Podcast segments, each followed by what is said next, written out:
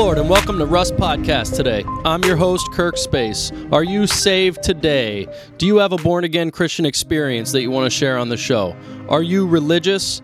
Are you questioning the Bible or even God's existence? If so, I want to have a conversation with you. You can reach out to me at rustpodcast at proton.me. That's rustpodcast at proton.me.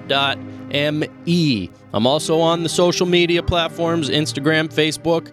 You could find me over there, send me a message, you know, just get a hold of me and we'll chat.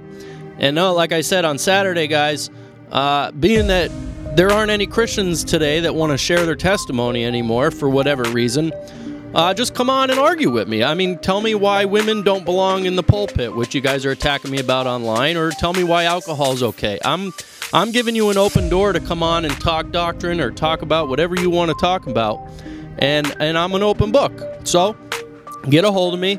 Let's have a fun conversation. Let's get people saved. You know, it'll be a good time. So today, guys, finally, I brought this up Saturday with Adam. Uh, I got Pastor Mike Chorey on with me today.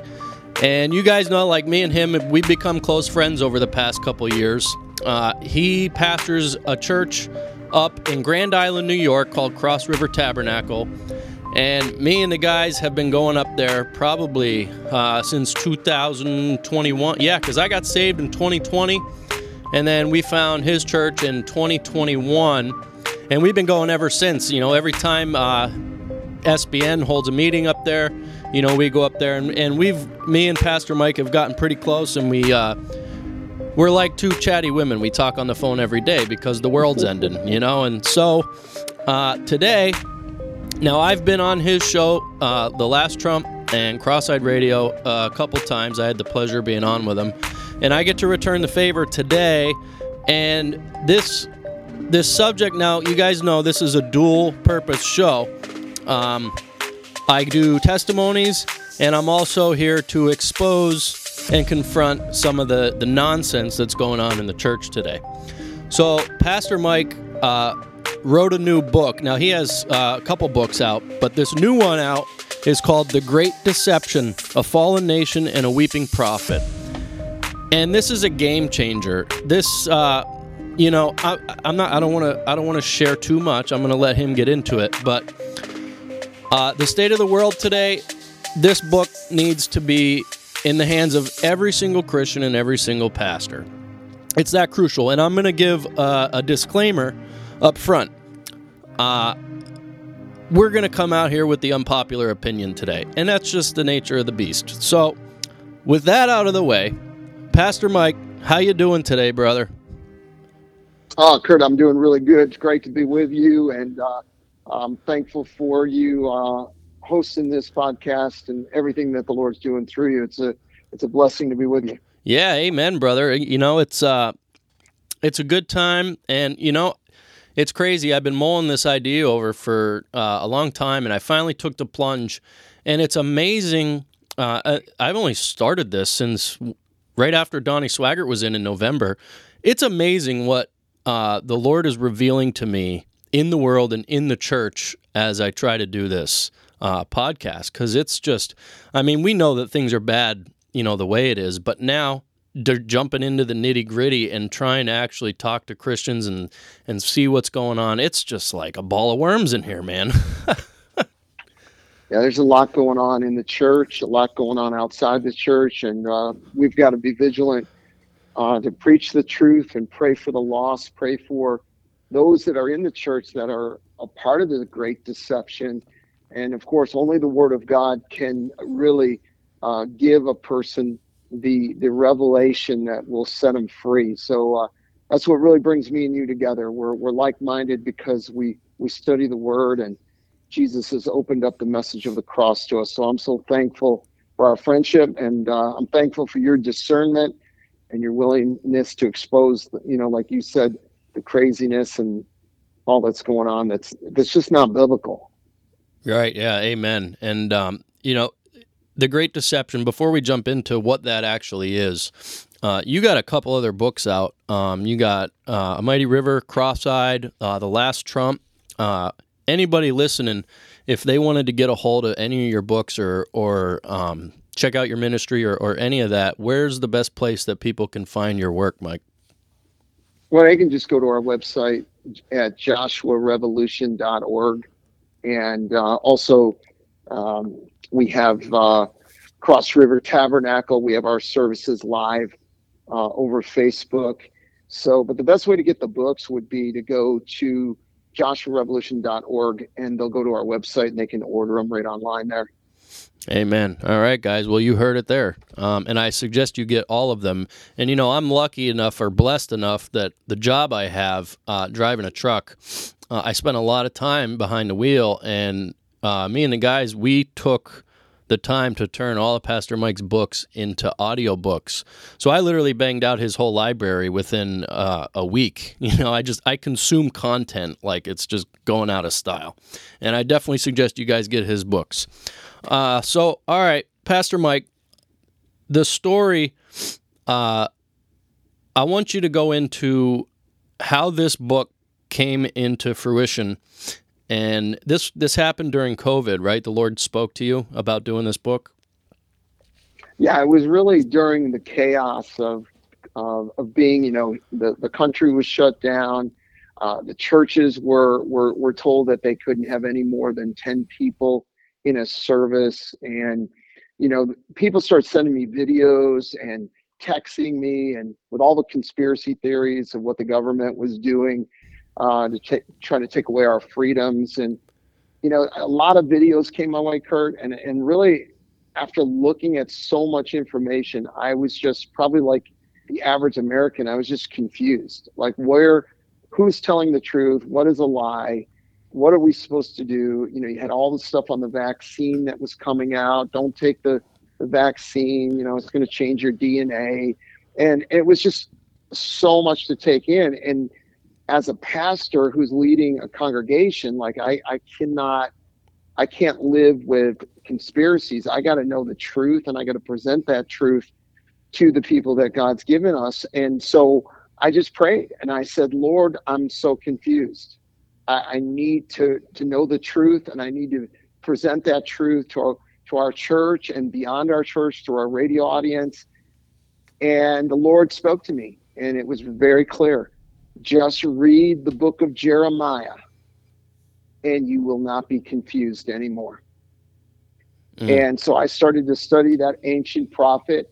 And during the time of um, when God was getting ready to judge Israel, that we're going back now 2,600 years ago, approximately, about 586 BC.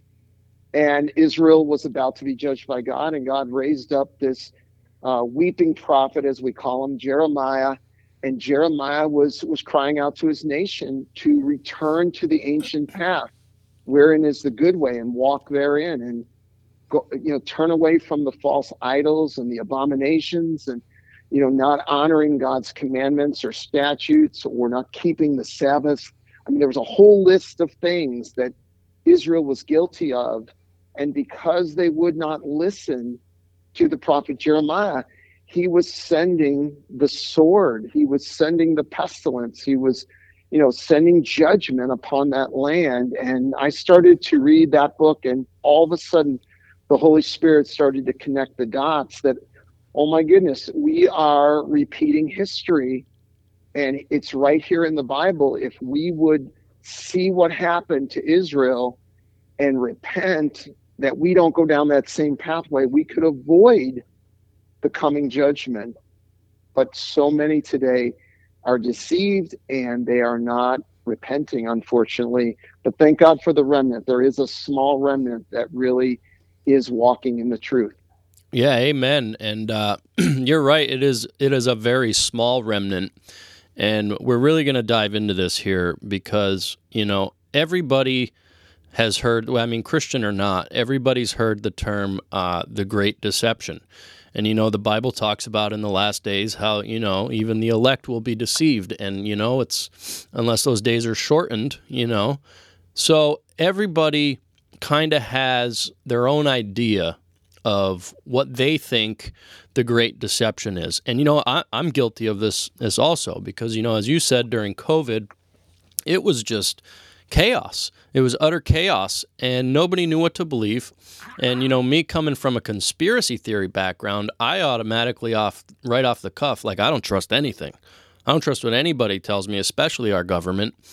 And you know, for the longest time, I thought that the Great Deception was going to be, um, you know, kind of how the right side, the, the the the extreme right side, you know, the fringe right, about how this uh, cabal, this global cabal and global elite are going to, you know, deceive the nation and they're going to fake the second coming of Christ through technology and they're going to use aliens as the excuse for the rapture and all this stuff and and the whole nation is deceived you know into our government. And you know there's there might be bits and pieces to that true but when I, you you sent me a copy of your book early before it even hit the um, the market, and when I started reading this, Mike, it like like with you, the Holy Spirit jumped out at me and said, "This is the problem that's facing this country," and it it just it it flew off the page like like the top of my head blew off, and it just made it click. And and what so I want you to say, basically, in a nutshell, what is the Great Deception?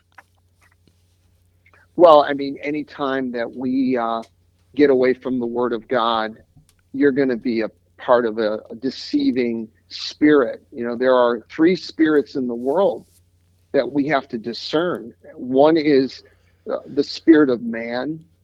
The other one, the second one, is the the spirit of the, the demonic world, the Satan uh, who comes as an angel of light, the Bible says to deceive.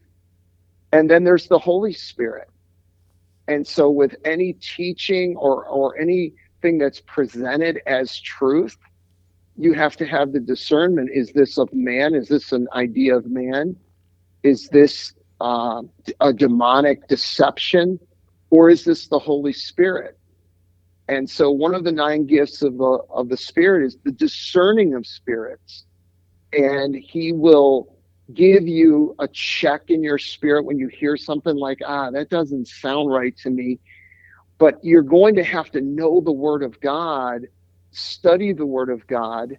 Um, you know, if someone's presenting truth to you and you don't have they don't have chapter and verse for it, you know, I gotta flush it um, now there is there is truth in the world that man has that is not diabolical. Uh, you know, two plus two is four. We get that, right? Yep. Um, you know, but here's the thing: there are things that are lies that are presented as truth. And if you buy those, if you believe those, it could cost you your soul so the word of God is the compass. It is the it is how can I say this? It is the map, the spiritual map that leads me into all truth. Jesus said, I am the way, I am the truth, and I am the life. No one comes to the Father but through me. So for everyone that listens to this podcast, if you spend more time on the internet than you do in the Word of God, you are going to be deceived. Amen because that's what the internet is. The internet is, you know, the very word internet means um, an interconnection of networks. And those networks, many of them, if not most of them, are not biblical. So the most important place to find your truth is not on a particular channel or or or or website. It's the Word of God. And once you know the word of God and you know it uh, like you know, you know your own name, you're not going to be duped. You're going to be able to spot the counterfeit. But let me help the novelist, the novice tonight that maybe doesn't. You're you're a new Christian and you you're just starting to read the Bible. The key way to spot false doctrine is what is the object of faith and when the object of faith is not Jesus Christ and Him crucified, you better beware. And unfortunately, Kirk, as we talk about, most of the preaching today over television, the internet, is man centered. Right. And it tickles our ears and we like it. We want to talk about our journey, our prosperity, our destiny, how God's going to bless us. But when you start to talk like Jeremiah talked to the nation of Israel, that God was about ready to judge the nation for their abominations, for their filthy behavior, their filthy language, that most most people don't want to hear that. But those that really want to know truth and they know this is biblical, they'll listen. Amen. You're right. And you know, I was uh, I fell victim to this also because it was reading your book that that really made it pop out. And you know what your book really does is it lays out biblically, you know, line for line, how America today is without question Israel of old. We're in the exact same yeah. position. And yeah, and, and let, oh, go ahead. Go. I'm sorry. And you know when you. when you uh, when you see that, you start to think like, all right, well, maybe we had it wrong. I mean, what are the chances of that? And you know, I'm I'm guilty. You know, I, I voted for Trump both times. And I thought the same way the rest of the country thought and thinks today that this guy is going to be the best for our nation, the best for our wallets, the best for our bank accounts, for the economy, uh, this, that, and the other. And I kind of took the the position that well, uh, we what other choice do we have? And you know, he's he's the best option. You know, regardless of his stance on the Bible or any position, you know, a spiritual position. Um, but then when you really laid out the Caiaphas prophecy, it just everything sunk right into place, and it just it's it's crazy, man. well, when when you talk about what is the great deception, um, it's on multiple levels right? Mm-hmm. Um, we have a political deception. We have uh, a church that is following demon spirit doctrines. Um, we listed in the Great Deception book 10 different movements that have happened over the last 40 years in the church and that are all not biblical.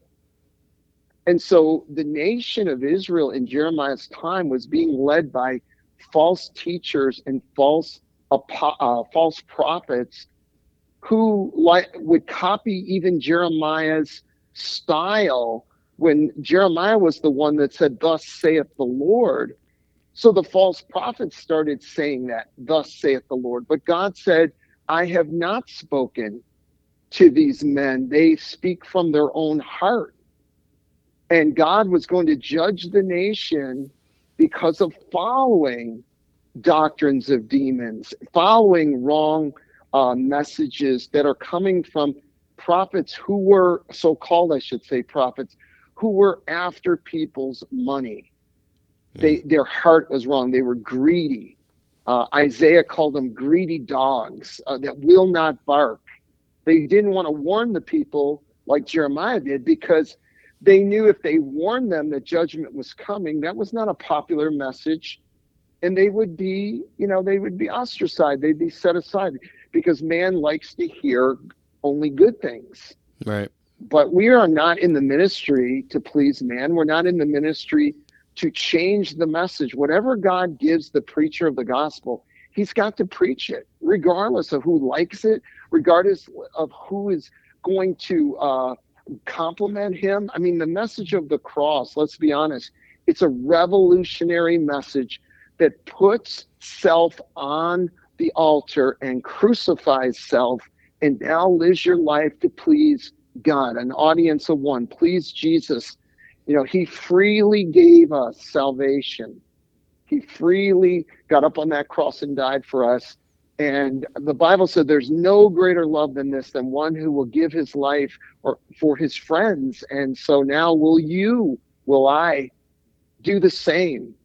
and and surrender our life to following the one who died to give us eternal life and what you know kirk what me and you have found and so many probably listening the greatest life the greatest life by far is the crucified life because when you crucify the flesh, and, and that's a daily thing, by the way, it's not a one time, every day you got to do that. The peace of the Holy Spirit, the joy of the Holy Spirit comes into your life, and, and life just becomes so much more significant. But the great de- deception today is there is this this um, perversion in the church. I mean, we could talk about so many different things on this podcast, from reformist theology to seeker sensitive um, to the purpose driven life to to the extremes of Pentecostalism. I mean, it's just unbelievable what It's the endless. church has fallen for. Yep. And it's time to repent and come back to the simplicity of the gospel. And let me just let all the listeners know. So, because there's so many that you say the gospel, they don't even know what that is. They, the best they can come up with is it's the good news. But the gospel is the death, the burial, and the resurrection of Jesus Christ. And the reason that's the good news is because the bad news is we have all sinned and fallen short of the glory of God. And only through what Christ did at Calvary and through his resurrection can we be born again and can we be set free from the vices and bondages of sin that are so coming against the church today. Uh, the temptation to, to go towards sin is greater than it's ever been in our lifetime. We need preachers, we need believers to come back to the cross at this late hour. Yeah, I mean it's in everybody's pocket. You know, they got a they got a um a sin device right there and you know on the internet and everybody's, you know, swiping all day long and it's just you're right, like the desire to sin and the temptation is uh so great. And you know, you're right with all these different um denominations and and you know false teachings and false prophets out there. Like the United States lines up perfectly with what Israel was doing. And you also have because Israel was um, sacrificing their children to Moloch you know? Right. and if you take abortion now in the United States that's the same thing and and we're at 65 million abortions since Roe v. Wade. So, you know, your book lays that out how you start comparing how the United States is compared to what Israel was like. And you start to say, all right, well, we're due to be judged. And a lot of people now today would say, well, um, you know, we're under the age of grace. So we can get away with it, and God's not going to judge this country until after the rapture. What do you say about that? Well, I mean, first and foremost, you know, you got to deal with Ananias and Sapphira in the book of Acts. That's New Testament, and God, God took their life for lying to the Holy Spirit. right. Um, then when you go to the messages in Revelation 2 and 3, all seven messages, I think outside of one, there is a rebuke and a warning that if that church does not repent, um, God is going to to judge. I mean, he said right from um, the church at Ephesus that that he said, "He who has an ear, let him hear what the Spirit says unto the church, to him who overcomes will I give to eat of the tree of life, which is in the midst of the paradise of God. So if God's saying the Christian has to overcome uh, till the end, that means you can lose your way. Right. You you there is the possibility that you will not overcome and you'll turn back to sin. And and and the question is how do I overcome? Well, the book of Revelation tells us we overcome by the blood of the lamb and the word of our testimony and not lo- and, and not loving this life but willing to give up this life for Christ. That's how you overcome. So Kirk, it, it doesn't matter if I'm in the Old Testament or I'm in the New Testament, God still judges sin that's not repented of. And, and though he's long suffering and merciful and not willing that any should perish but all come to repentance, there is a judgment day. And, and for the believer, don't even, uh, we, we have to remember that there's a chastisement for Right. sin. Yep. So no, uh, God has not changed what and what He said to Israel. I am convinced He is saying to America right now. The question is, are we listening? Right, and that's and that's what I'm getting at here because you know people say you know we're not going to be judged, we're under the age of grace, you know, so on and so forth. But when you start to to look at all these things that America has been doing, taking God out of schools, taking God, God's out of the church even today, you know, sad to say, but yes. God is still judging because you can take the 2020 election as a judgment. And you know, I was reading your book, seeing that like we're just like Israel of old. Well, now this election went through, and and what happened? The the the country went right down. Like our borders shut. Everything is just getting nuts. It's absolutely nuts. And people would say, well, that's because uh, the global elite stole our election, or because Joe Biden did this, or, or yada, yada, yada. And it was stolen, it was stolen, it was stolen. And Mike, how many times have you and I talked about this? Why are people ignoring the Bible in regards to the fact that God is the one who puts kings and priests in their position? So obviously, if Joe Biden is our president and even if it was stolen, well, why? Because God allowed it. So if God allowed right. it, it's obviously some kind of judgment. So that should open everybody's eyes to say, all right, well, God allowed this for a reason. Well, that reason is because we need to repent. You know, and when you when you really lay out that Caiaphas prophecy that America has the wrong focus. Everybody's more concerned about uh, themselves and their well being and the country's well being. It's not about Christ anymore or death to self. And I think that's what God's trying to get our attention on right now. Well, when you look at the, the seven churches in Revelation, the last church is the Laodicean church. And theologians believe that message to Laodicea is the message to the last church age before the Lord comes back. Right. And he said, you know, I wish that you were uh, hot or cold, but because you are lukewarm, I'm going to spit you out of my mouth. And what did he say of that church? That church said they believed they were rich and in need of nothing. Right. And that's the prosperity message that has been going forth from America that has infected uh, nations across the world. I mean, I, I've heard of pastors from America, and I won't name them right now, uh, but I could. Pentecostal ministers, famous, that go over into Africa and charge Africans who have very little money in villages, and they charge them the same amount of honorarium, which you shouldn't even charge an honorarium. Anybody that preaches for an honorarium shouldn't, in my opinion, shouldn't be preaching. And and and you're going to go over there and you're going to charge these poor countries to bring you in because you're a prosperity preacher, and it's it's about the money. Uh, you know, when we go over to Mexico or wherever we go, we're not asking for anything from that country. We're going to go in there. We're going to raise our money as missionaries we're going to go over there and we're going to pay for everything. If they give us an offering, that's a blessing, but we're not looking for it. And most of the times, that offering, most of it's going to stay right in that country. But Kirk, there is just, it's just, if you look at the music industry, you got to pay 60, 70, 80 dollars to go worship the Lord in, in a, uh, an arena somewhere Paul said, I preach the gospel without charge. Right. This this gospel, we can't offer it to the world at a price. Now it costs to get the gospel to the world, and that's where the church comes in through free will offerings to, to help send the gospel around the world. But it's it's ludicrous that we've got to go and spend 60 and i'm talking 60 70 dollars per person yeah I mean, can you imagine bringing my whole family? What it costs to come in for a couple hours and worship the Lord. This is what when you say it's nuts what's going on.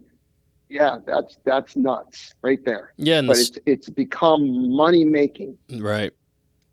yeah, it's Terrible. about the money, and you know, like we talked earlier about, uh, you know, those musicians and What about like you said, like what if I want to bring my whole family? Like now I'm out a couple hundred bucks, and I think, well, what about uh, the poor broke homeless guy? You know, who's walking down the street and hears this lovely music coming out of this facility, and the spirit moves on him, and he tries to get in, and they say, "Nope, sorry, sir, you need a sixty dollar ticket." And then that guy's like, "Well, I don't have any money." And they say, Well, sorry, we can't let you in. And he walks on down the street and maybe gets hit by a car and goes to hell. Well, you just, that guy lost an opportunity because the gospel was behind a paywall. Right. Right. And, and you know what? Shame on the Christians for paying it. Amen. We're, we're, fee- you know, these musicians wouldn't do it if they, if, if it didn't work. Right. And, you know, years ago, I'm going back now, back to, you know, 2000. I had just come into youth ministry uh, for about, about 10 years or more but it was still I was still just a young youth evangelist, and I was working in uh, an event for two cities, Los Angeles, California, and Washington D.C. And these two youth events were going to draw thirty thousand young people from across the country. They were um, at that time the biggest uh, youth event, multi-denomination or non-denominational in the country and I had the opportunity to become friends with the director of the whole two events. And I was in his city in Denver, Colorado. He had brought me in, and we were going to dinner one night, and we were driving in the car. And I kind of noticed, you know, like on his radio, there was no Christian music. He was listening to secular music. And I'm thinking, wait a minute, why, you know, I, and I didn't want to judge him. I just said, I asked him, I said to him, Jeff, I said, who's your favorite musical artists that you like to listen to. Now, this is the guy that booked all of the major groups in America, and I could name the most popular ones back, you know, 20 some years ago. And his answer shocked me, Kirk. He said, I don't listen to Christian music. Uh-huh. and I'm thinking, wait a minute, you are the you are the the pro you are the director, the national director of the two biggest youth events in the country of Christian events booking all these major artists. What do you mean? And all I said to him is, Jeff, I don't, what do you mean? He said, why don't you listen to Christian music? He says, because I know too much. I said, what does that mean? He said, they're all in it for the money. Mm. He said, there's only two Christian artists that I listen to that are not in it for the money. And he named those two. Wow. And I don't know today where those two are. I know one's still singing, but think about that. Think about that's over 20 years ago. And he said they're all in it for the money. And he could only listen to two of, of all so many that he had booked to come into Washington, D.C. or L.A. And it's gotten worse since then. I, in fact, I and I won't again unless you unless you ask me, Kirk. But I mean, there's a, a particular singer that has a great song out, great several worship songs. And we run an, an annual youth and family conference out of Erie, Pennsylvania. And we called to see, you know, about booking her for the event. Take a guess what it costs to bring her in for one concert. It mm. cost, they wanted $100,000. Come on. Yeah. And I, we just said, thank you. Uh, we're not interested. Goodbye. I mean, it's just sick what they're doing out there. But here's the thing Christians are paying for it. Right. So they're feeding the problem. And we have to get back to what really matters is preaching the gospel and giving the gospel without charge and let the church let the church come together and let the church give free will offerings to pay for these events. And then we can go into these stadiums or arenas and you know there's a few that still do that but they're very they're they're very few in number. But let people like you said coming by the street person just walk in to be able to hear the gospel. Um, we have to repent. There there's a big problem yeah. in the American church right now. It's called the love of money. Right. It's wow, hundred thousand dollars to bring. You know, doesn't it? It makes me sick. And you know, Mike, like I've only been a Christian in March. It'll be four years. Like I'm, I'm still a new believer. you know, but I was blessed enough to come in on the right message and the right teaching from Amen. the get go. Praise God. And what I see as, you know, just before, even before, I was just telling my Aunt Lynn uh, when she came on for her interview, when, when I was growing up and people said they were Christian, I thought they were Christians.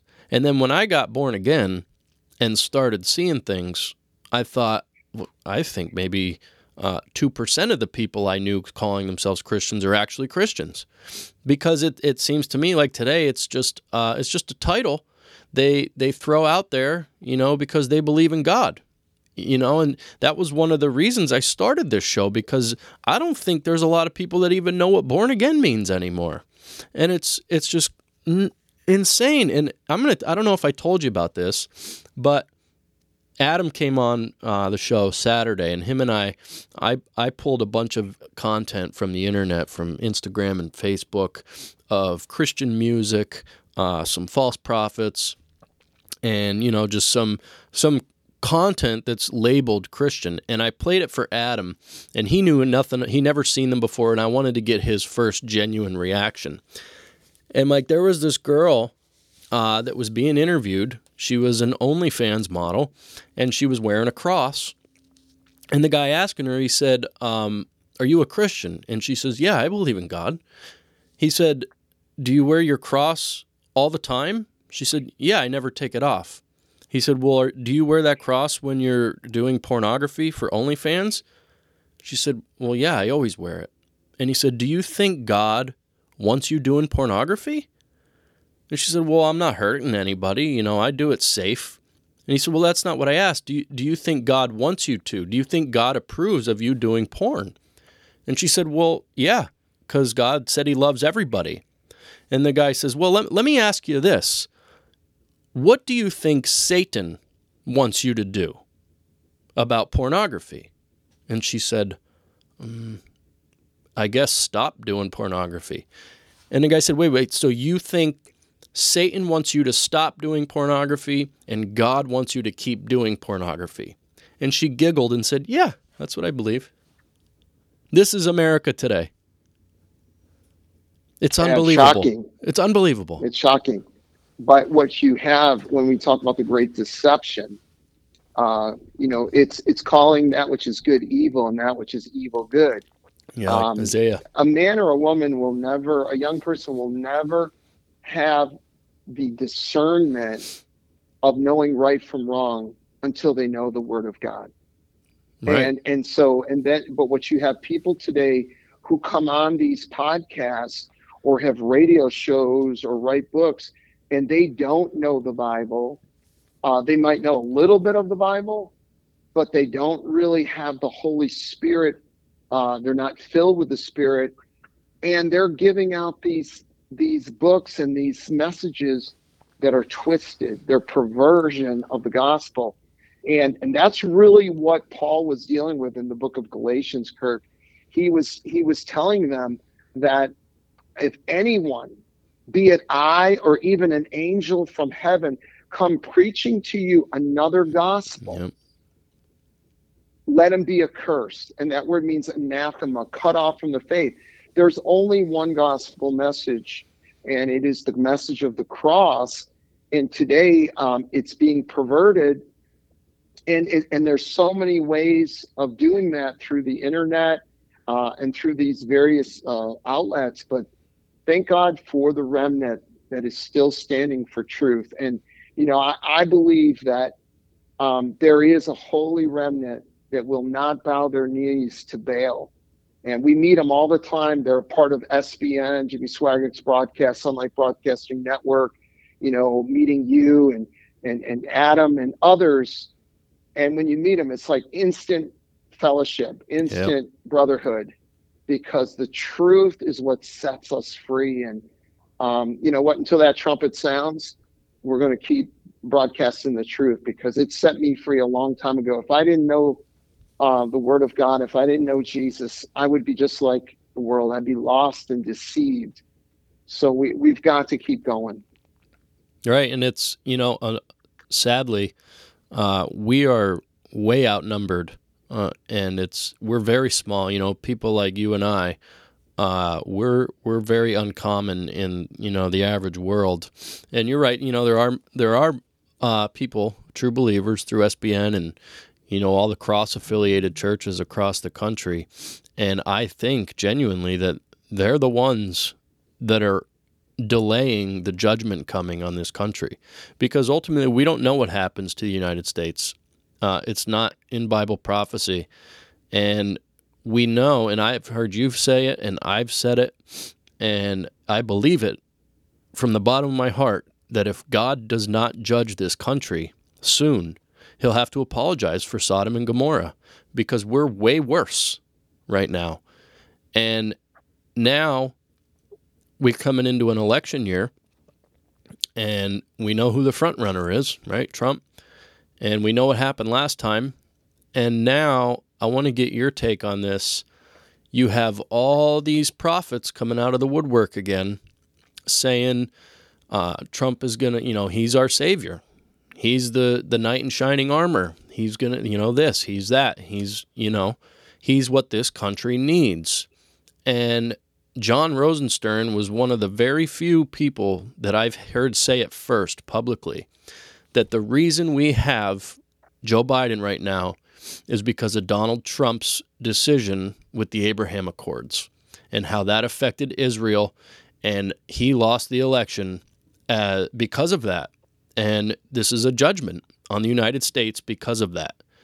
So I want to know your take on on where we're headed into election 2024 and these prophets that are claiming cuz this again everybody's got the wrong focus they're worried about their bank accounts their wallets their you know the betterment of themselves so everybody wants Trump in so where do you where do you stand on all this well you know first of all going back to what you said earlier um, about you know the election supposedly being stolen.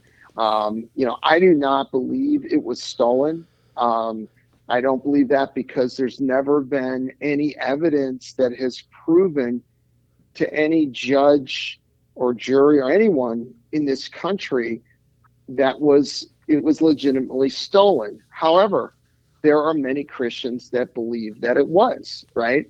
Um, they ignore the attorney general who worked under Donald Trump, William Barr, who came out and said there was no credible evidence to prove that the election was stolen. And when he came out with that, you know, it was basically end of his job. Trump was going to fire him, and he ended up resigning uh, after Trump basically told him to get out.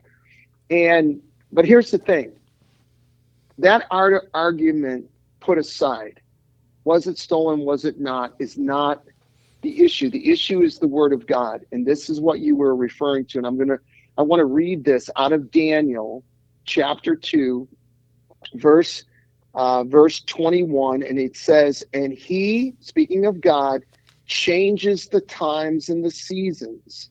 He removes kings and sets up kings. He gives wisdom unto the wise and knowledge to them who know understanding. So let's be clear it is God that puts kings in place, and it's God who takes them out. So we have to ask the question why did God allow Donald Trump to be taken out? Right? God is sovereign, and that's what this verse is saying. God is the, the devil's not in control of the world. The world is deceived by Satan. The Bible tells us that. It even calls Satan the God of this world, meaning he's the deceptive deception of this world, but he is not sovereign. We see this in the life of Job, where God, where Satan had to ask permission to go after Job. So nowhere in the Bible do we find Satan having sovereignty. If he did, he would have killed you already. Right. He he wants he would want to kill everyone. He would annihilate Christians and Jews right away.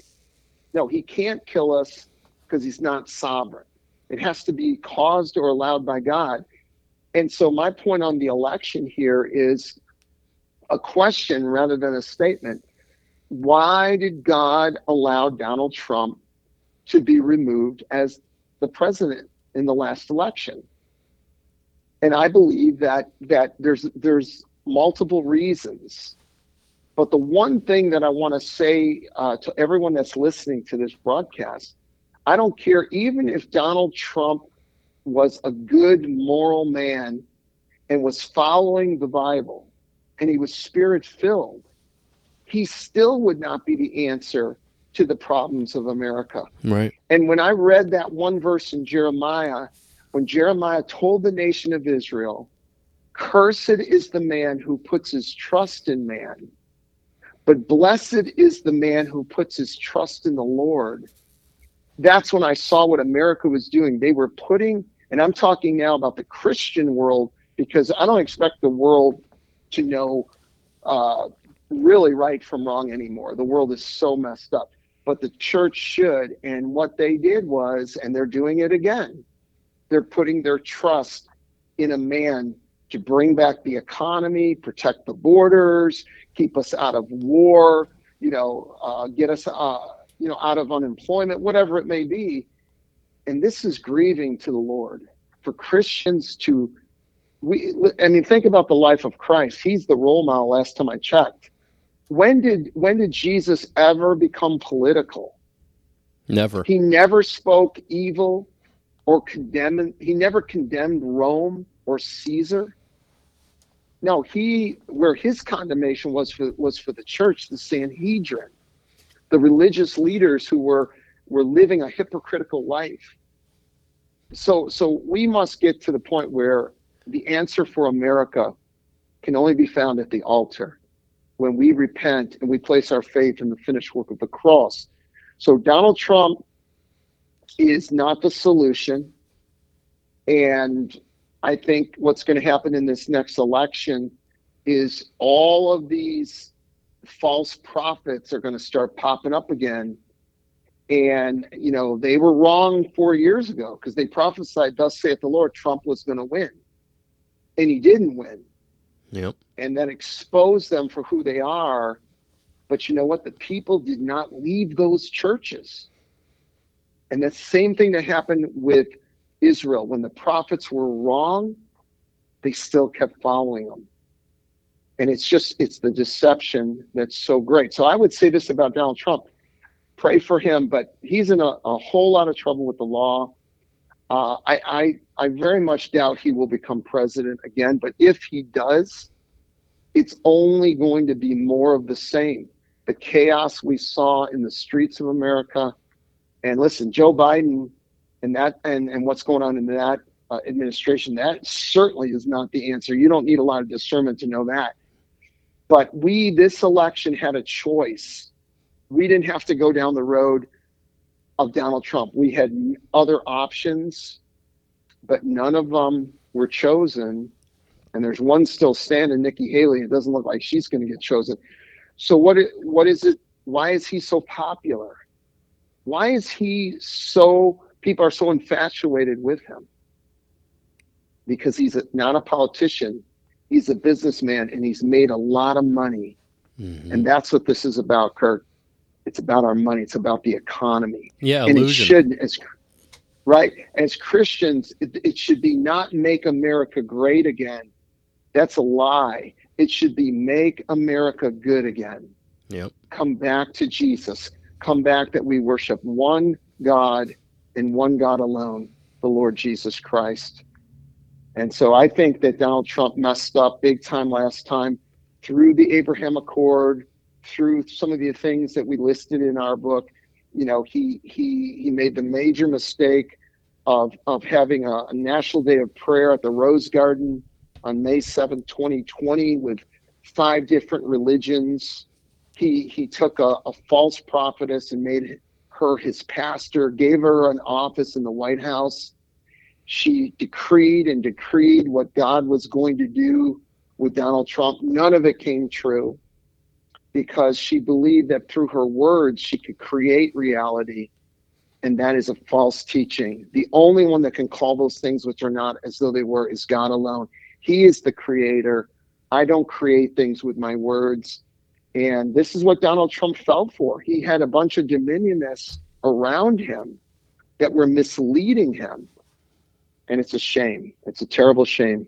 He would have had brother swaggart or maybe Anne Graham Lotz or some others I could name that would have told him exactly what the Word of God says about Israel, about morality, loving your enemy as yourself. So many things. It could have been different. But he, he's he's part of the great deception, and the people that follow him can't see it as well. Yeah, it's the uh, the illusion of grandeur he offers.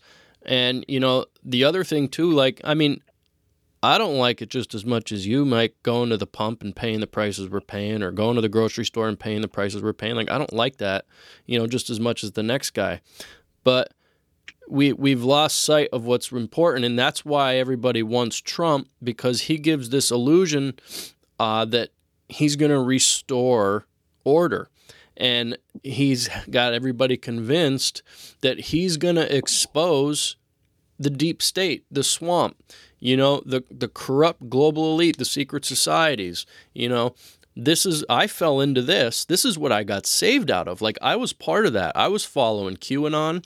I was following all of it. And I thought he was the one that's going to going to do this. He's going to, you know, expose the corruption. And that's what his these prophets are saying today is that Trump is going to expose this and all of these people are going to be brought to justice and order is going to be reinstated and you know, we're going to go back to having a normal life, no inflation, you know, yada yada yada. But the problem with that the Bible teaches the exact opposite. Because right. we still have the rapture we still have the tribulation and the great tribulation. Then, and only then, at the second coming, when Jesus Christ comes back, we'll have the millennial reign. And that's when we will have peace and order restored. Not up before that. And everybody has bought it has bought into this. And they say, well, he's the best option. He's the good guy. You know, he's a good guy. He's going to give us our freedoms back. And, you know, they, they completely ignore what Jesus said in Matthew 19 17. He says, Why callest thou me good?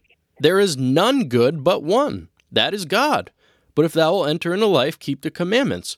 You know, and the church today, their excuse about all of this, you know, the stuff Trump did with, uh, you know, all those false prophets and false teachers in the White House and, and surrounding him, and you know, just just his whole laundry list of things.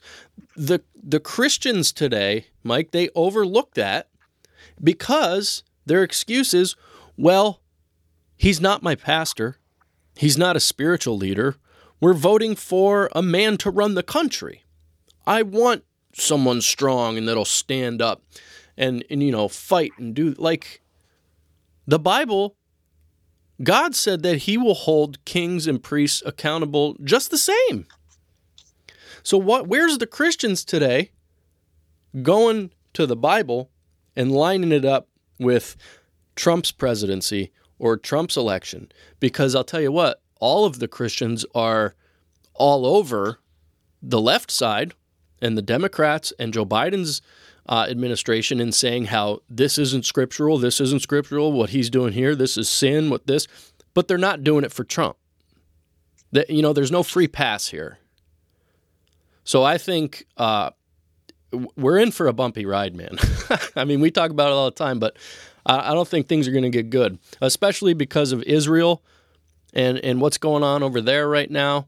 And we're starting to see in our own country, who's always supported Israel, it's not looking so much that way anymore. We got protests in the street against Israel. And what Trump did with the Abraham Accords, we don't know what, what could happen here, but it could get real bad for us real quick. Well, when you look at um, the man, just the man outside of his policies, because I get the, you know, there's some policies that he stands for that are Republican policies. There, of course, he's a Republican candidate. Yeah. He's going to be pro-life. He, he's going to be these things. Um, you know, uh, the right to bear arms. That's that's what the Republican Party has been known for, and he realizes you're not going to be elected. You're not going to get the support of the Republican Party without standing for those things. But but what you have to look at is you have to look at the character of the man And and yes, there's no perfect person. We get that. But but when you're the president of the United States, you should be a man that your children look up to. That your children want to be like. So let me ask that question today. Is that the model behavior that you want for your children?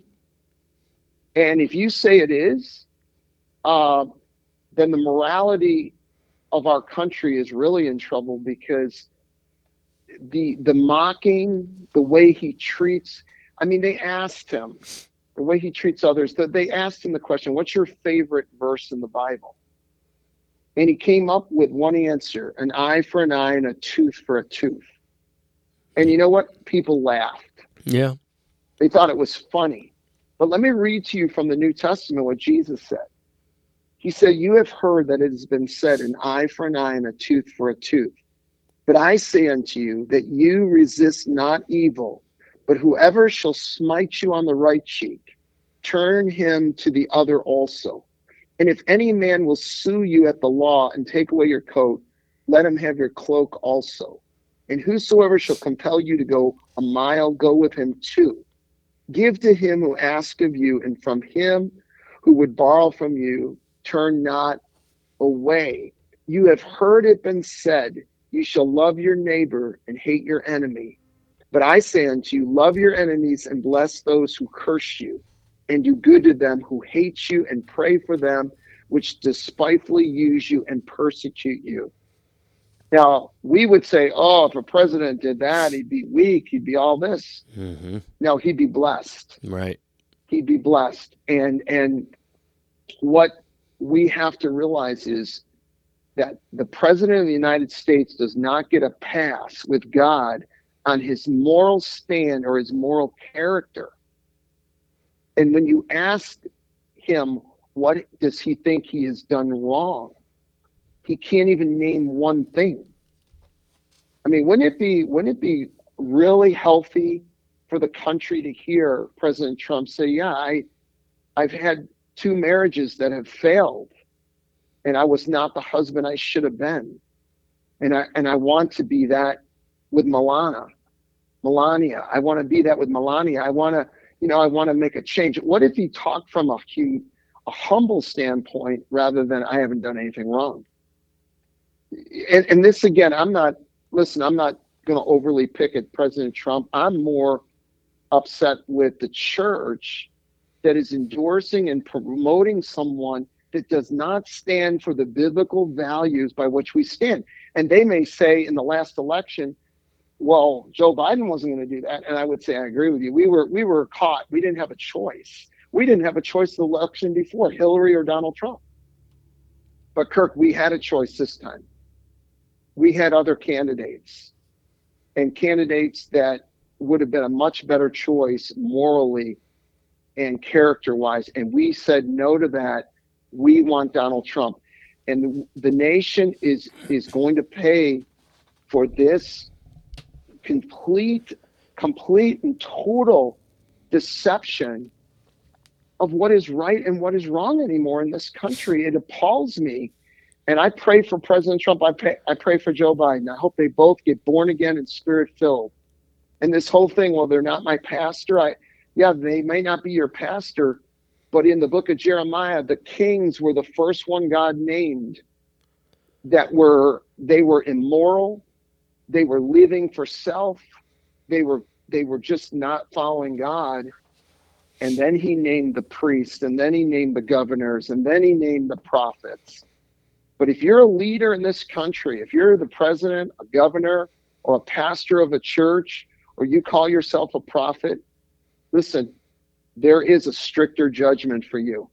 Yep. There's a stricter judgment for me as a pastor. And we've got to come back to the word of God and we must judge things based on the book what is right and what is wrong.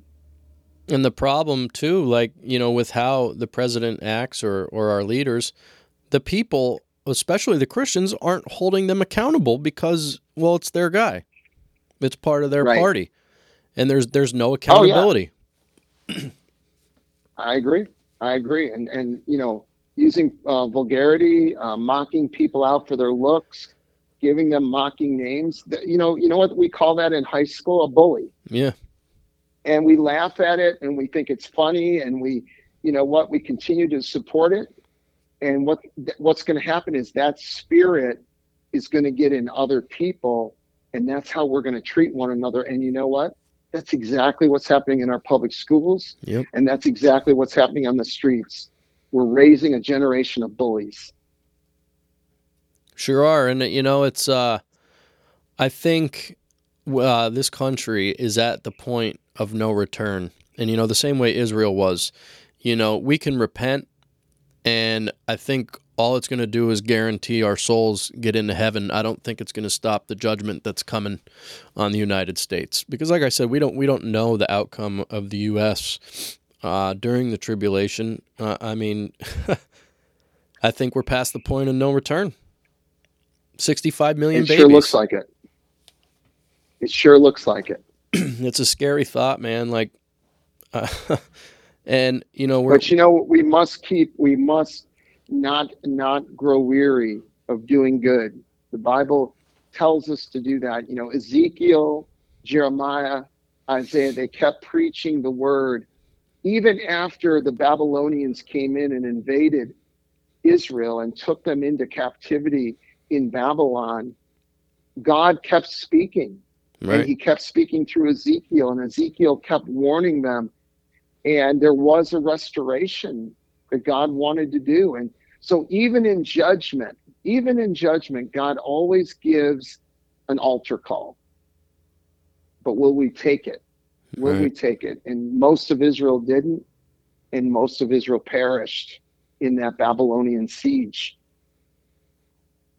Yeah, it's uh, it's sad. It's a sad day we live in, and um, uh, I my personal belief, I think, um, I think what's coming is is going to be hard, and I, I think most of it is probably. I think the Lord's going to pull us out of here in the rapture, and then you know the the hammer is just going to fall on on whatever's left here, because the only thing holding back uh, the judgment right now is the gospel. It's our number one export in this country, and I I just once that that goes away, watch out. Well, you know, there the rapture is a rescue. Yeah, The Bible, the word is in the Greek for being caught up has it's a violent uh, verb, and it means to snatch. harpazo. It means to pull, yeah, harpazo, to pull out right at the last minute of that danger that's about to hit you. You're pulled out, you're caught up, you're snatched away. It's like somebody's standing on a track and a locomotive is coming down the track at the last minute. Somebody yanks you out of the way of the locomotive. That is the word that God uses for the rapture in First Thessalonians 4 13 Yep. uh, through 16, and then in First Corinthians 15, 51, and 52. So there is a rescue in Christ, and that's our hope that that everyone of listening today, Kirk, everyone that hears this broadcast, they won't get offended, you know, by you know what we say or don't say about a, a person like Donald Trump. Forget all that. Jesus Christ is coming back. And are you on that train? Are you uh, is your name written down in the Lamb's Book of Life? Have you repented and put your faith in the blood that He shed to give you eternal life? For the Bible is clear. He's not willing that any should perish, but all come to repentance. He said He takes no delight, no pleasure in the death of the wicked. So we serve a God of, that is incredible uh, God who loves us. The Bible didn't say He just loves us. He said the Bible says, "For God so loved uh, the world, so loved the world that He sent His Son to die on a cruel cross." So we cannot blame God for any of this. It is all our fault. It's all our sin. But there is a rescue. There's a way out, and it's the cross of Calvary. You can be raptured right out of right before the great tribulation begins if you if you place your faith in Jesus today. And that's the message that needs to be going out today, man. And you know, sadly, uh, uh, from what I see, you know, in interacting now with this show, like most most people don't even believe in a rapture anymore. Uh, that they say it's you know it's not in the Bible because they say the word rapture is not in the Bible, even though you just explained you know the word used in Greek is harpazo and it means you know to rapture. Uh, they just they don't believe up. it. Yeah, they, they don't believe it. They think it's a, a fairy tale. And uh, Adam and I have talked to people, Mike, who think they're called to uh, be tribulation warriors and they're going to fight for God during the tribulation. Well, you knock yourself out. Why would anybody, any Christian, want to stay? Where's like I don't understand the mentality behind denying a rapture, saying that's the easy way out. Well, yeah, because I don't want to sit under God's wrath. Why would you? It's just crazy. It's just another sign that we're seeing in, in the world that people just that's how so far apostate the church has gotten that the rapture is not even believed anymore.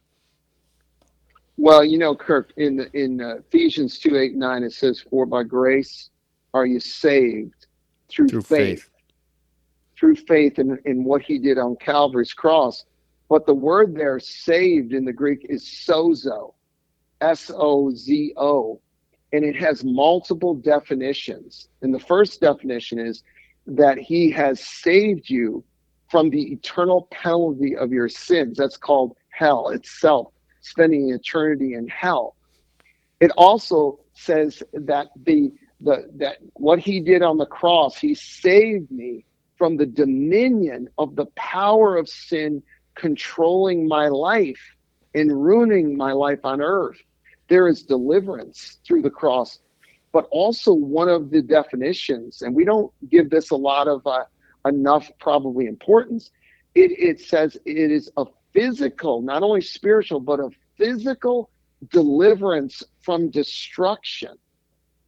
And what that I believe is referring to is the the rapture of the church that he is going to physically deliver his bride from the destruction that's coming from God on the earth called the great tribulation. So sozo uh, is saved by faith. And I always say when someone gets saved, you just got sozoed. you just got sozoed, brother. You have been delivered from hell. You've been delivered from the power of sin's dominion. And you are not going to be here for the great tribulation that Jesus said will be the worst time ever to be on the earth. And you're going to get sozoed right out of that destruction. Praise God. yeah, that's uh that's what we got to do, man. We just got to keep on and keeping on and just keep, you know, I I see you every week, you know, cuz I watch your broadcast every every Sunday and you're hammering it, you know, and that's what everybody needs to be doing like the judgment coming, you know, the way out, the escape and, you know, just keep on pushing forward because we're we're swimming through the muck and you know it's not not easy. And you know there's another thing i want to um, bring up with you because we've been seeing this a lot recently. You know it's just another thing in the country that that's got us bamboozled. Uh, what is your take now? And i'm seeing and this is this is brought up because uh, you know it plays into um, the worship uh, leaders that we were talking about earlier. What is what is your take now on Christians that are covered in tattoos?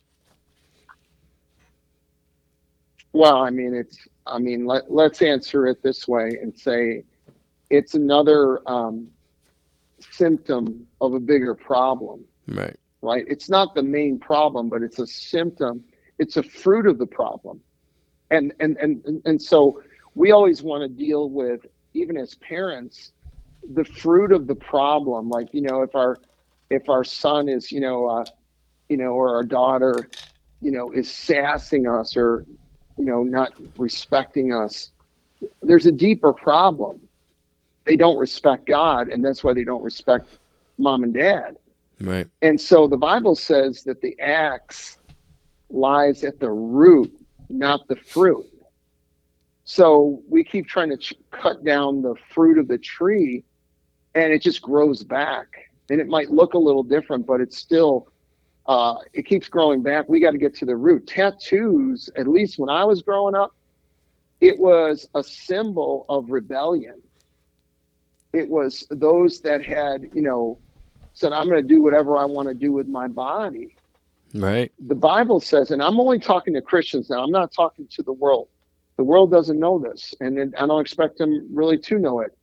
But the, the Christian that's putting a tattoo on their body, have they not read that your body belongs to the Lord? You've been bought with a price. I mean, Romans chapter 12 tells us to present our body as a living and holy sacrifice.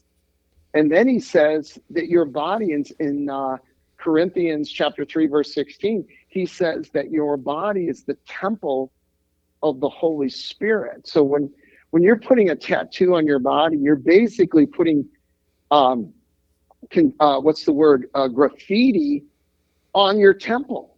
Yep. Do you think in the Old Testament somebody could go up to the white stone, uh, beautiful temple in Jerusalem and start spray painting whatever they wanted on that temple? No way. They would have been they would have been stoned.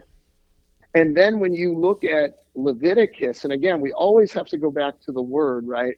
So when you go to Leviticus 18 and you read what God said that you are not to mark your body, what why doesn't I guess I'm back to a question. Why are Christians not reading that verse and going, "Oh, it's wrong for me to put a tattoo on my body now that I'm a believer in in Jesus?" Right, and uh, what part? Yeah, go ahead. I was, I just wanted to say, like, and we want to clarify too for you guys listening that you know we're not uh, judging or against people or Christians that have tattoos because I have tattoos that I, I can't stand. Um, I got them before I was saved. Uh, I cover them. Uh, they're blasphemous. They're offensive.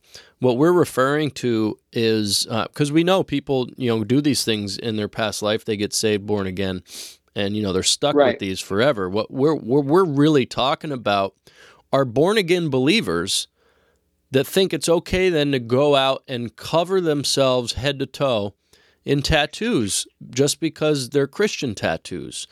This that's what we're you know we're talking about. We're not coming out and saying if you have tattoos and you're a Christian, you're going to hell or you you you know we're judging you. That's that's not the case at all. We're we're addressing the subject that there are a lot of people born again Christians that are uh, openly going and getting more ink after salvation. It's insane. Well, well, let me read it to all those that are going to listen to this because in Leviticus 19, verse 28, which, by the way, underneath in my Bible, the caption underneath or over the top of these verses is pagan practices. Okay, so tattooing your body is a pagan practice. Hmm. And it, it says in Deuteronomy, uh, I'm in the 19th chapter, verse 28 You shall not make any cuttings in your flesh for the dead, nor print any marks upon you. I am the Lord. And so God did not permit in the Old Testament for them, for a Jewish person or anyone that was following Mosaic law, to mark their bodies. And this is why when we were kids, when I was kids at least, you know, you were you were taught you don't you don't get a tattoo, you don't and, and it really was a symbol of those that did it that were rebellious and they were going to do whatever they wanted. So again, uh, and let me be clear, if you're a Christian and even after you came to Christ, if you got a tattoo, you're not going to go to hell for having a tattoo on your body. You disobeyed God. You should repent, ask for forgiveness. It's a permanent mark, but He will forgive you. Right. And and and we'll move, and you might have a scripture on your arm. You justify it, see, or you have a cross. Um, it still was wrong what you did, but God will forgive you. You repent of it, and understand your body is not your own when you become a Christian. It belongs to the Lord and he calls your body the temple of the Holy Spirit. Why does he call you that? Because the Holy Spirit, not the spirit of the world, the Holy Spirit, it's exactly as advertised. The Spirit of God is holy. And he, the Holy Spirit, is the one who wrote the Bible and said, Do not mark your body. So why would you want to ignore all that and start marking your Bible or ma- ma- uh, marking, I'm marking your Bible, marking your body after you come to Jesus? Why would you want to do that? A lot of people, uh, Kirk, do it out of ignorance. Mm-hmm. And but once you know the truth, and I can tell you, there's no Hebrew before or after Christ. I'm in Jerusalem. I've been there ten times. I there's anyone that's a committed Jew to to Jehovah God. I've never seen a tattoo on a Jewish person. Right. Never. Maybe the, the secular Jews, absolutely, uh, but not to someone who they understand that their body is sacred. It belongs to God, and so, but it, but again, it's a symbol of the of the fruit of the problem, and what it's called is rebellion. It's called I'm going to do what I want to do, and nobody's going to tell me different. Yeah, that it's you're 100% right. And and this takes me back to the other point that I mentioned earlier that they they want it so bad. You know, some people say, uh, well, uh, Jesus died for me. The least I could do is show the world that I love him or support him by getting his cross tattooed on me. Like it's so embedded in their mind that that's what they want to do that they use the argument that well, everything Pastor Mike just said was out of the Old Testament you know, Jesus uh, fulfilled the law. So that doesn't count anymore. And that is another big problem in the church is that people like to split apart the Old and the New Testament as long as it justifies their action or their sin. They just they separate them and use that as well. We're under the new covenant, so uh, we don't follow law anymore, and that's that's law. And you must be part of a Pentecostal holiness church that you know, says you can't do this, this, this, or this. And you know, and that's that's the majority of Christians today, from what I'm seeing. Well, and that's the case that you can make if, if you're going to go down that road. Where does it stop? You could say, oh, you know, homosexuality was condemned, lesbianism was right. condemned in the Old Testament, but now in the New Testament, I, I can be that. I can practice that lifestyle. And of course, the New Testament teaches against that and the, and the, and and really without saying it exactly like Leviticus said it, the New Testament also teaches. I mean, what do you what when I say the Word of God says your body is not your own, but you're to present it to the Lord? Why then do you think you can go out and mark your body when God said in the Old Testament not to do that? And by the way, uh, Jesus did not have tattoos. Oh yeah, bring. I totally forgot about that because we saw it online. Somebody was saying uh, Jesus is coming back with tattoos on his thighs or something.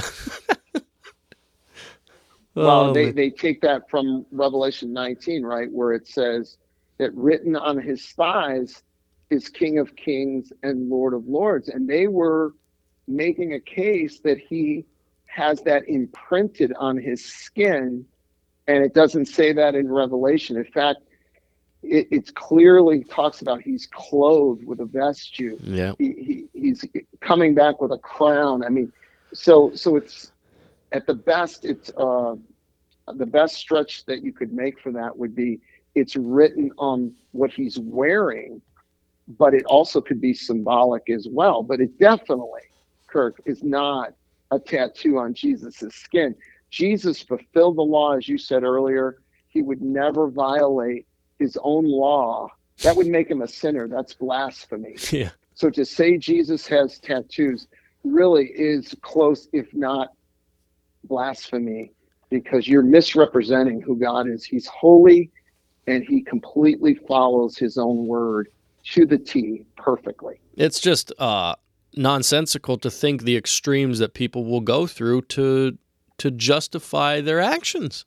Like, if you want a tattoo that bad, you're going to say that, well, Jesus is coming back with tattoos, then you need to check your faith.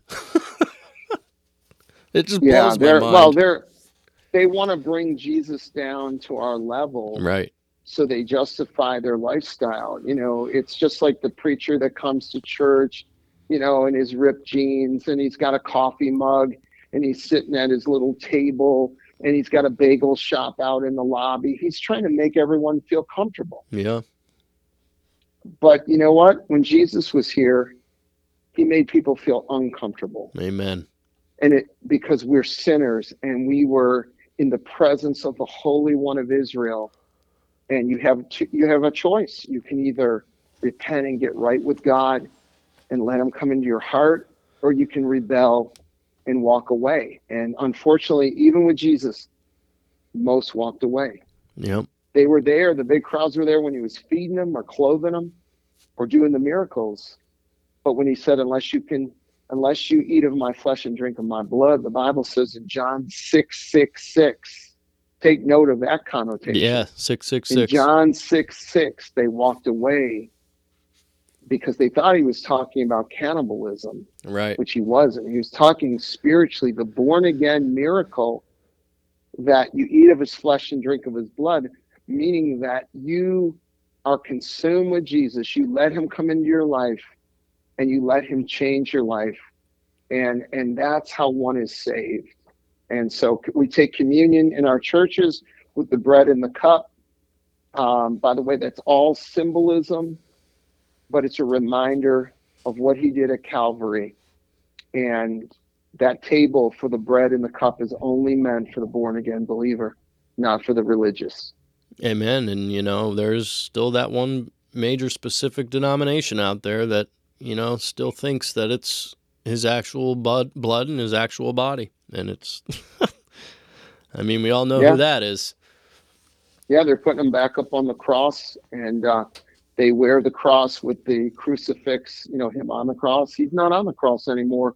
Right. You know, it's one and done. He he was crucified once and for all, and uh, he's now living and seated at the right hand of the Father. And right now, he's interceding for this broadcast. Right now, he's praying that people that hear what we're talking about would turn their life over to Jesus Christ. And Kirk, I just want to encourage anyone listening. You know, if we've offended you or you get angry, that is to tell you or to show you where your heart's at. Right. When I when I came to Jesus, I heard a lot of things that didn't line up with what I had been led to believe. And I didn't I, I don't remember getting angry and mad. I just remember going, why didn't I know this? No one ever told me this.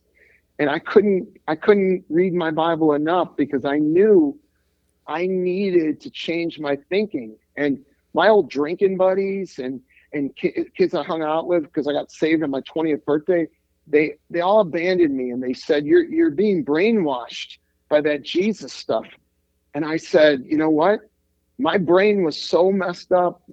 It, it needs to be washed Right. washed of all the immorality, all of the all the selfishness that was in my life and that's what Jesus will do for anyone today that will make him Lord. You know, you don't have to agree with me, you don't have to agree with Kirk, but please agree with the Bible. And don't put your trust in man. He will fail you. He will let you down every time. But put your trust in the Lord and he will change you from the inside out. He will deliver you, whatever that addiction, if it's a same sex attraction, or it's drugs or alcohol or anger or a, just just a bad, hopeless, depressed attitude. He will deliver you. And you know why I, I can say that outside of a same sex attraction, because I never had that, thank God. But I had other attractions that were evil. But he delivered me from it all the, the, the Holy Spirit working through the cross delivered me all from all of those bondages. And he'll do, Kirk, he'll do the same for anyone today that will pray with us. Amen. Amen. I think that's uh that's a good place to uh start wrapping it up here. And you know, folks listening, if if you are convicted or you're you're angry or upset that something we said or your pastor is saying some of the similar things, you don't want to leave that church. That's where you want to stay because that pastor or that person speaking is is bringing out the conviction of the Holy Spirit, letting you know that there's something you need to change. And he's putting his finger on it. And you know, that's where we all need to be. And you know, don't take my word for it. Don't take Pastor Mike's word for it. Go to the Bible yourself and back up everything we're saying. You know, uh, the time is getting real short, guys. Like, w- we just spent an hour and, and 25 minutes talking about things that we're seeing in the world.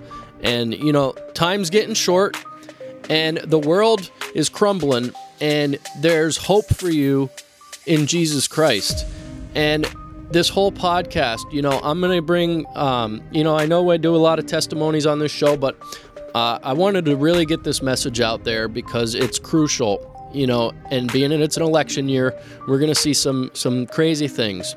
But Pastor Mike is going to come back on at some point and he's going to go over his testimony and his call into the ministry, and then uh, how the Lord revealed the message of the cross to him.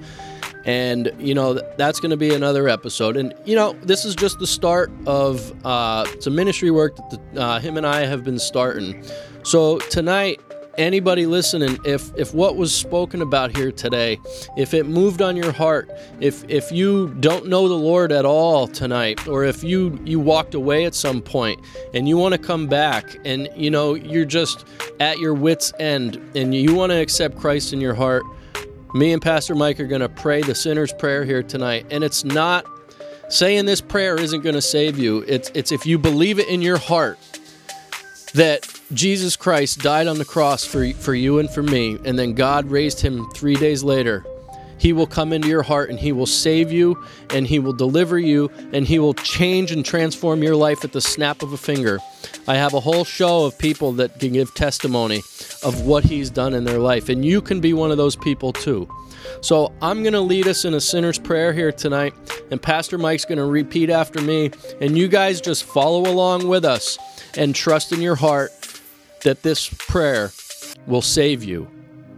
Dear God in heaven, Dear God in heaven, I come to you in the name of Jesus.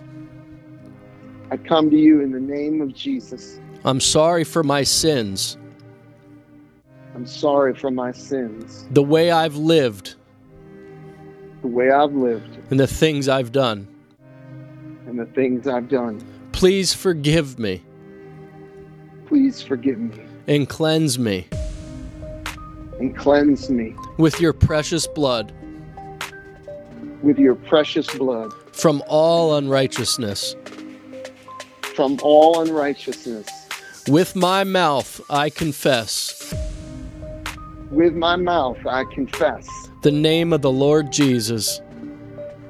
the name of the Lord Jesus. In my heart In my heart, I believe I believe that God raised Jesus from the dead that God raised Jesus from the dead and he is alive. and he is alive. Right now, this very moment, Right now, this very moment, I accept Jesus Christ as the Savior of my soul. I accept Jesus Christ as the Savior of my soul, and I make him the Lord of my life. and I make him the Lord of my life. And according to your holy word, And according to your holy word, which cannot lie, which cannot lie, I believe that I am washed, I believe that I am washed, that I am cleansed, that I am cleansed, that I am forgiven, that I am forgiven, that I am saved. that I am saved. Amen and amen. Amen. Hallelujah. Praise God. Praise Glory to God. And hey, Praise guys, God. listen, and if you prayed with Pastor Mike and I tonight, and you want to share your testimony or your born again experience or how this show has touched you or anything at all, reach out to me at rustpodcast at proton.me. That's rustpodcast at proton.me. Or go to my socials. You can find me on there. Just get in touch with me. Let's let the world know what God is still doing to this day. Pastor Mike, man, I thank you for coming on and spending the time with me tonight. You know, it's just one of many, and you know, we got a lot of work to do, brother. Well, we do, Kirk. It was such an honor to be with you. Time flew, and uh, I love what you're doing, brother. Keep it up, and may the Lord anoint you, and may many, many people come to the saving knowledge of Jesus Christ and be ready when that trumpet sounds and that we would go in the rapture. Amen, brother. Amen and amen. And hey, brother, we love you. God bless you. I'm sure I'll be talking to you again at some another some point tonight. You know, it's just that's the way it goes. You take care, brother. We love you. God bless you. All right, brother. Love you. God bless.